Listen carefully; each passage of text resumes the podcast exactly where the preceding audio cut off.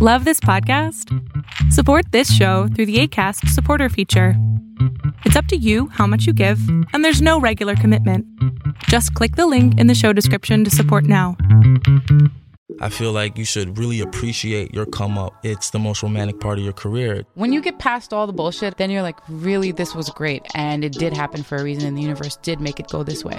A lot of the relationships that we put ourselves through are very temporary. People come in your life for a reason. Those reasons are the stories that you tell to other people. I think it's such a beautiful time right now where people are really being encouraged to celebrate their culture and celebrate their differences and celebrate things that we've maybe been made to feel ashamed of.